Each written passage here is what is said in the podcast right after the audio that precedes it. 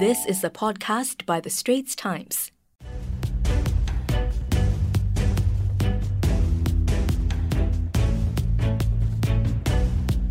This is Asian Insider, and I'm Nirmal Ghosh. Now, July 2020 may well be remembered as the month the US China relationship took a very sharp turn for the worse. We have had a string of tit for tat actions since the Trump administration very early identified China as a strategic competitor. Of course, these included tariffs, which one could argue successfully brought China to the table to sign the Phase 1 trade deal, which still holds. But Congress has been targeting China with a series of bills, and the Trump administration has also taken a string of actions, including in July, closing China's consulate in Houston, calling it basically a den of spies. Of course, China quite expectedly retaliated by closing the US consulate in Chengdu. Then we had Secretary of State Mike Pompeo delivering a pretty strong speech against China. So the momentum has lately been building. The only question, of course, there are many, but the big question is is this as bad as it gets, or is it going to get worse?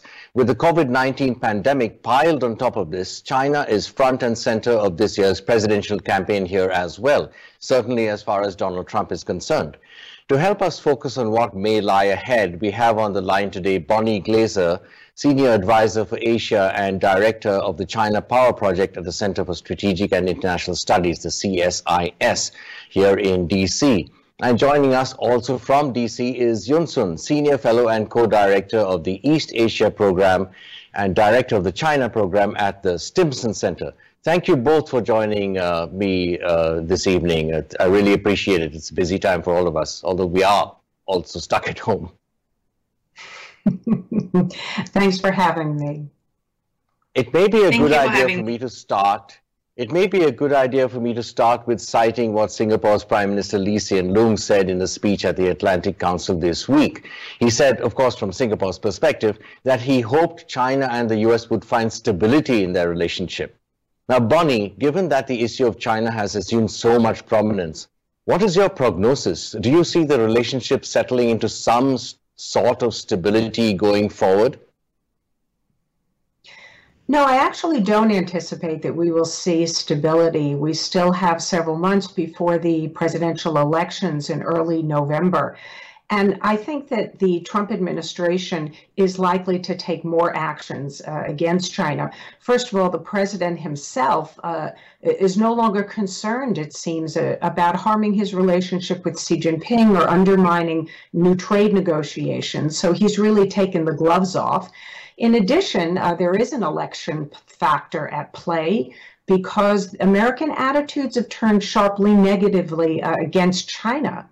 And therefore, uh, I think that the Trump campaign strategists think that it's a good way to win votes. Uh, by really bashing uh, China and taking actions uh, against uh, Beijing. And, and, then I think there's another factor that's even more worrisome. Uh, Secretary of State Pompeo and other U.S. officials in the administration really want to ensure that the focus of geopolitical systemic competition between the U.S. and China survives this administration. And so, if Trump loses and Vice President Biden wins, they want to ensure that interdependence is unraveled uh, that uh, there is uh, a permanent uh, downturn in the U.S.-China relationship that can't be easily reversed in uh, in a new presidency. So I think we really are likely to see some continued negative developments in the U.S.-China relationship going forward. Mm, Yun, what are your thoughts on that question? Um, well, when I look at it from the Chinese perspective and what the Chinese calculation has been, they are genuinely seeing this as a not a temporary event. That even with the change of administration, they believe this is bipartisan consensus will survive. And the next administration, regardless of whether it's a Trump 2 or a Biden administration, it will have to continue some of the current policy or some of the trends. And this has raised a lot of well anxieties, I would say, on the Chinese side. But unfortunately, I have to say that on this issue, on this escalation of tension between U.S. and China, China is no more, uh, is not that innocent. There's no inflection. There's no reflection. about what the Chinese assertive foreign policy has created, basically in the past past decade. So, in a sense, when the Chinese finger point the U.S. policy or the downturn of the bilateral relations totally on election politics or on the Trump administration, I think that is also not addressing the real question here, which is that the Chinese actions and the Chinese behaviors also need a lot of reflection.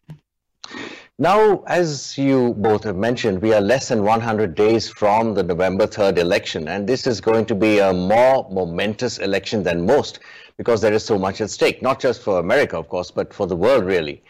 Uh, Bonnie, you touched on this briefly, but what can we expect from a second Trump administration should he win re-election?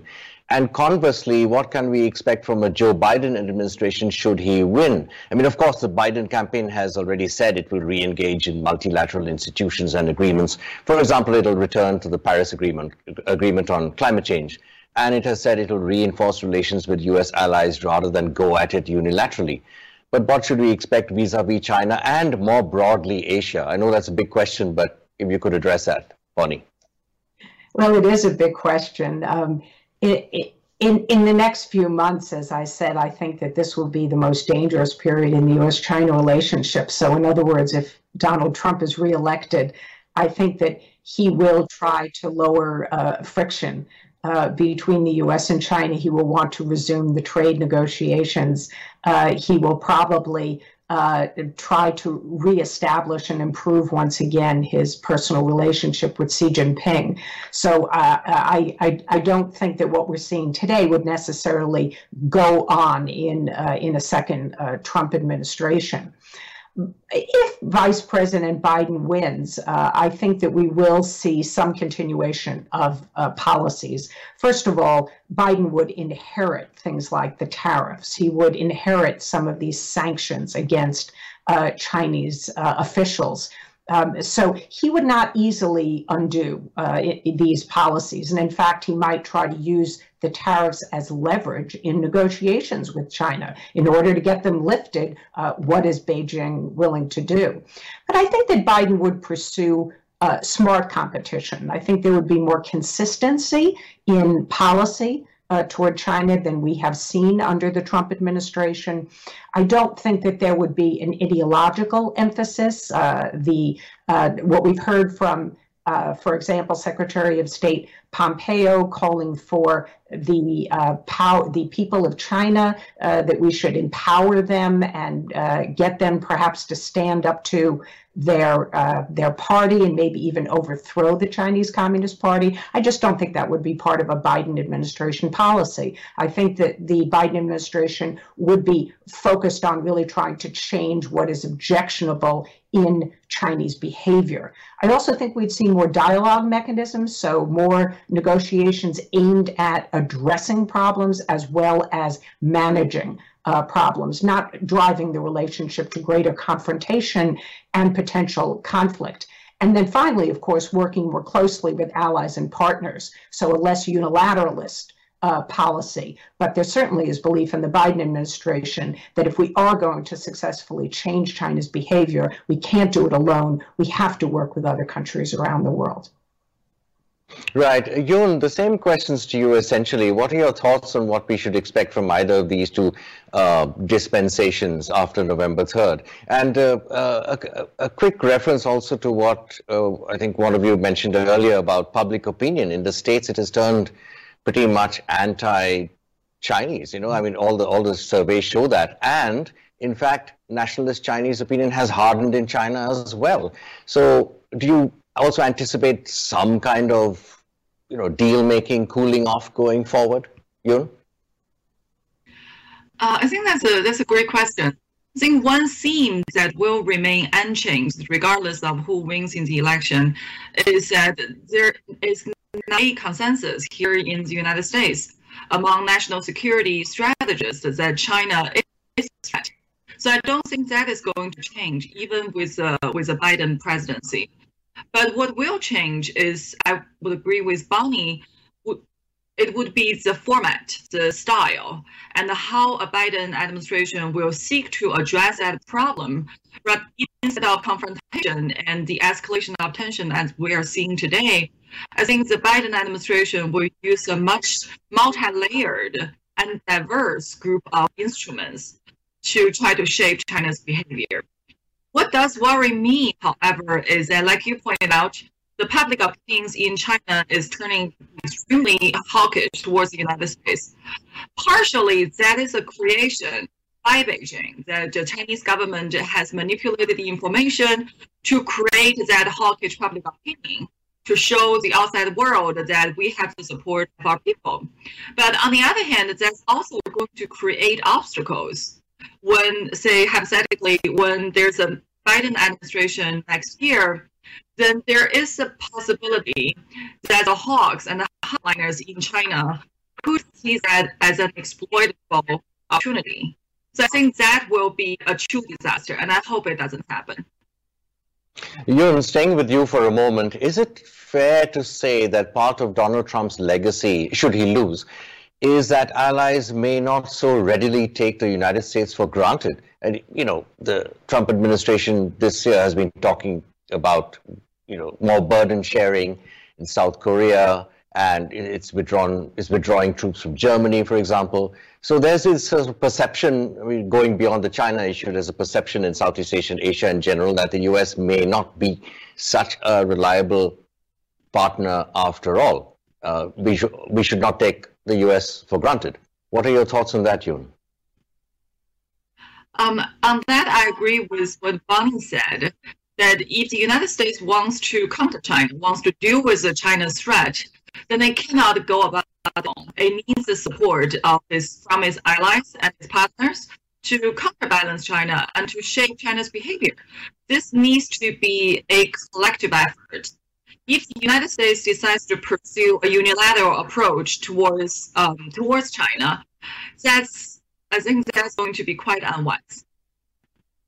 Okay, Bonnie, um, last word from you on that. Uh, do you feel optimistic or pessimistic about going forward? I mean, I know you said that you know it's a very risky period now, next three four months. But um, what is your feeling?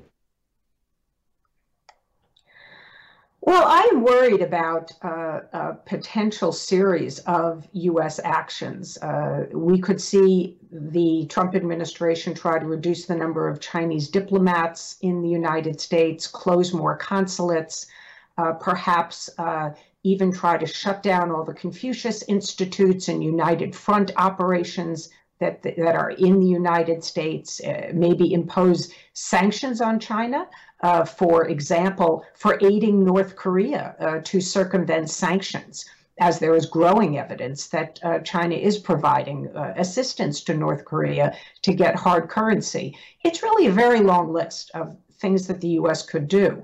The recent change in the policy on the South China Sea to bring it more in line with the July 2016 ruling also opens the door for the United States to take actions against China, both uh, tougher rhetorical actions as well as potential sanctions or um, actions on the water with uh, law enforcement or, or even Navy ships that could potentially cause uh, an accident. So I worry about increased military activity, especially as there's limited uh, real dialogue between the United States and China in this period. Both sides are really using their militaries to signal each other and to demonstrate resolve. And so we, we see a lot of military activity going on, both in the South China Sea and in the Taiwan Strait. So these areas really are quite um, dangerous. And uh, there is a need, I think, for both countries to get back to the actual dialogue table um, and to find ways to manage and control their differences uh, before we end up in the kind of crisis that we had in 2001, when we actually, of course, had a Chinese fighter jet collide with a U.S. reconnaissance plane. The Chinese pilot lost his life and the United States plane landed in Hainan, and we ended up with a major political crisis.